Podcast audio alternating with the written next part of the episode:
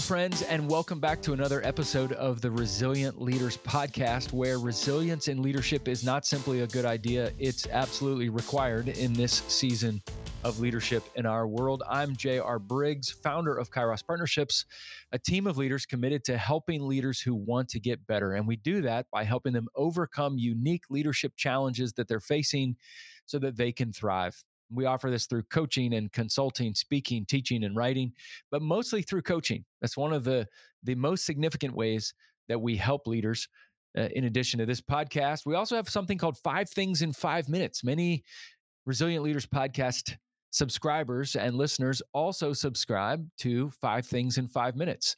Every Tuesday morning at 7 a.m. to your inbox, we provide five things, a thought, a link, a recommendation, a quote, and a question that you can have, and you can read the whole thing in five minutes or less. You can sign up at kairospartnerships.org slash 5T5M. It's free. And if after a few weeks you don't like it, just simply unsubscribe from it. But each and every week, we have a growing number of leaders who are subscribing to that subscription to that newsletter that's available to you. Well, ever since I was in middle school, when I took when my class took a field trip to the Holocaust Museum in Washington D.C., which was incredibly moving and inspiring. I've always wanted to meet a Holocaust survivor. Now, in my mind, I I can't think of another group who possesses more resilience than Holocaust survivors. I was thinking recently that uh, with the age of Holocaust survivors, many of them when they were children. Some of them are still alive. They're quite old and thinking in the next decade, we're probably going to see all Holocaust survivors pass away. Now, tragically, 94% of Jewish children in Europe were killed by the Nazis. Think about that 94%. But a few weeks ago, my wife found out about an opportunity to go to a presentation where we could hear from some Holocaust survivors. My wife and I had the opportunity to hear the stories of three siblings who were a part of that fortunate 6% who survived in Europe. We heard from Itzhak, Sarah, and Esther Danin. They were young children between the ages of 10 and 15 when they escaped Split Yugoslavia. They were displaced from each other. They lived as refugees, and then years later, through a miraculous circumstance, they were reunited again. Now, sadly, their older sister, Blanca, she did not survive. As they told these stories uh, on Sunday afternoon a few weeks ago, they it gave me goosebumps. In fact, on a few occasions, I choked up by the inspiration, by the tragedy, the sadness, and the will to just continue to keep going. It was amazing. Now, there was a time at the end of the presentation for audience Q&A, and I was excited about the opportunity. I raised my hand and had the opportunity to stand up and to thank them for their inspiring stories and to ask this question. When did you have the least amount of hope? Did you ever consider giving up? Now, one of the sisters, Sarah, grabbed the microphone and answered immediately. She said, No, never. I never lost hope and that's why I survived. I remember choking up hearing her response. I can't get that phrase out of my mind. I never lost hope. That's why I survived. Now, I know several leaders personally who right now are feeling immense amounts of discouragement and exhaustion and helplessness, maybe even disorientation. The level of despair for them right now is crippling. How do I know? Because they've told me. But I know there are many listeners to this podcast who are probably feeling that as well. You're discouraged and overwhelmed and wondering, how am I going to make it? And, leader, if you're feeling that, I want to remind you of Sarah's words that I heard a few weeks ago, where she said, I never lost hope. That's why I survived. No matter what you're going through, big or small, and let's be honest, most of us are never going to experience Holocaust survival like Sarah, Esther, and Itzhak did. But no matter, no matter how overwhelming you might feel, big or small, formal or informal, personal or professional, no matter what you're up against, I want to encourage you, leader, don't lose hope. Remember, we're hope dealers. That's what leadership is. We're dealing in hope, and hope is how we'll survive. Well, maybe you're feeling depleted in this season. And if so, I want to encourage you with something I learned uh, from Angie Ward. Angie Ward runs the Doctor of Ministry program at Denver Seminary in Denver, Colorado. It's where I started my seminary. I've never met Angie in person, although I enjoy following her on social media. But she said recently that leaders are at their best when they have adequate levels of what she called their six S's. They act like equalizer sliders, she said. If the levels are off, then the leader is off. And if the leader is off, then the levels are off.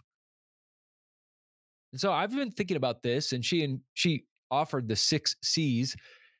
They all uh, sorry, the six S's. They all start with S, and and uh, and it's really caused me to reflect honestly about the level of each element in my own life. Where am I at with my levels of these six S's? I want to submit these six S's to you, uh, and thank you, Angie, for your willingness to share these online. These are the six S's, and I want you to just take an assessment yourself. Just take a pulse as to where you're at. Silence, solitude, space, sleep, sweat, and Sabbath. Silence. Where are you on the level of silence? There's a world of noise that we live in. Have you created time just to be silent? Now, similar to silence, have you created space for solitude? Time to simply be silent, but to also make sure that we are away. That we're listening to God, we're listening to ourselves, we're listening to the inner voice. Without any to do item, without any agenda, without any shoulds or musts or have tos, just be. The third one is space. Do you have space? Oftentimes our schedules are so crammed. Do you have space just to relax and breathe and not feel like you have to be productive? The fourth one, sleep. Sleep. I know when I have not slept well, when I have not made that a priority, I make some very dumb decisions. What's your level of sleep right now? Number five, sweat. I'm so glad Angie included sweat on here because there are times, man, I, It took me years until I finally figured it out. I'm so grateful I did. That sweating, working out is so good, not just for me physically, but it actually is good for me emotionally, spiritually, mentally, and also physically. Do you have spaces in your week to sweat, to work out?